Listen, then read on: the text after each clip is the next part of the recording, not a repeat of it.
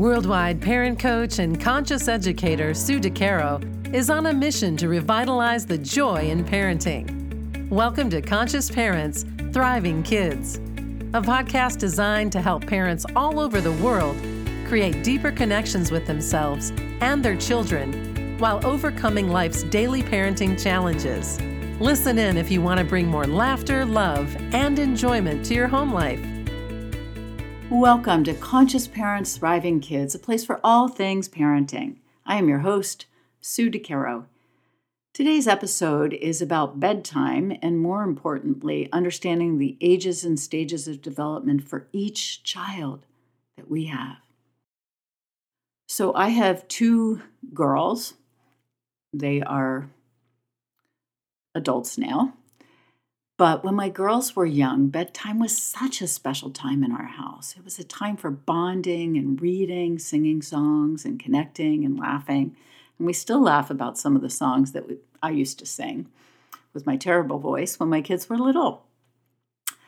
But I assumed at a certain age that all children outgrow this. And what I mean is outgrow the need the desire, the want for their moms to tuck them into bed, sing, read, laugh, tickle, whatever the case may be. I figured that my younger daughter did not need this bedtime routine when she was 15. I knew friends of mine did not tuck their teens in at bedtime, and so I assumed that when my daughter was 15, there was something amiss when she was still asking me to tuck her in. This daughter of mine was mature, capable, intelligent, sophisticated, but also would love for me to come tuck her in at night. And I'm here to tell you there's nothing wrong with that. That's a beautiful gift. But back then, I thought, mm, she's too old for this. Why is she asking me this? I really shouldn't be doing this. This is not appropriate. And I would respond often by complaining how tired I was, how many things I still had to do before I had to go to bed myself. And, you know, the dishes were there. I needed to clean up, do the laundry, et cetera, et cetera, not realizing how much this really meant to her. Some nights I did tuck her in, but I found myself thinking, she's too old, she's too old. Why am I doing this? I am so thankful that I never shared that with her.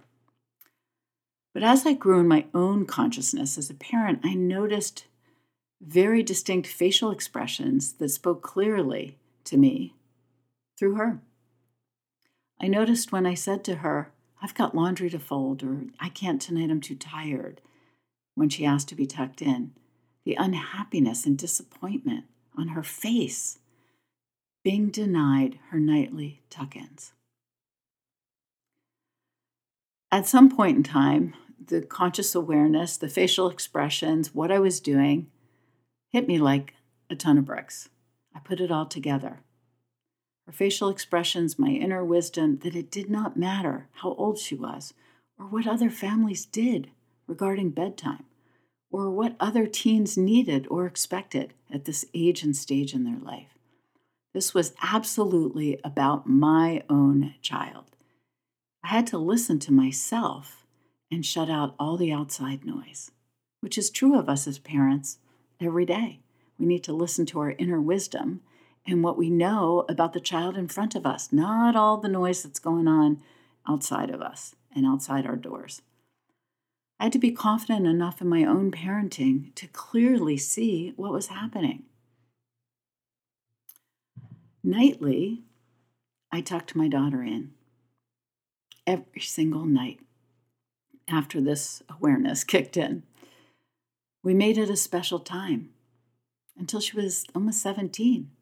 I could see the value in her eyes, the smile on her face. I knew in my heart that this was not going to last forever. And when I really allowed myself the space to think about this and the time together, I realized she'd be going off to college soon. So, wow, instead of she's too old, I looked at it as how lucky am I? How lucky am I that I still get this time with my daughter to tuck her in, to sing a song, even though my voice is not great. But she appreciated it. So, what she has taught me, or what she did teach me, was to capture the moment. This time flies so fast. We need to be confident that this is the right thing that we are doing for our child and for us based on our inner wisdom. Again, not the outside noise, not a specific age and stage of development that we have brought some image or picture to, but what is happening in front of us. These are moments and memories in the making, just like when my child was three or seven. How lucky I was to have this opportunity. How confident and consciously aware I have become through those years to be able to see this, to be able to know that this routine may not be important for other teens or other families, but for my daughter, it was truly an important time to spend together. And then for me, I focused on my unique child, the child in front of me, the needs of that child, and what is important for her in her growing and evolving. And that's what became important to me in my parenting and my inner wisdom and listening and tuning in to what it was telling me and what was happening in front of me. How lucky I was to have that opportunity.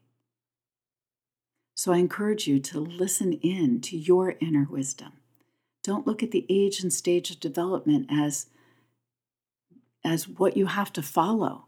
Look at the child in front of you, the children that you have. What are their needs? What makes them thrive? What do they love? How is your connection blossoming? What does that connection look like for that child? And how can you attune to that? It's a beautiful lesson for me and one I want to pass on and share with all of you. So, thank you so much for joining me. And remember, every moment is a new moment for conscious connections. Thanks for listening to Conscious Parents Thriving Kids. If you like what you heard, the best compliment you can give us is to share this podcast with a friend. And be sure to give us some stars and a favorable review at Apple Podcasts or wherever you listen in.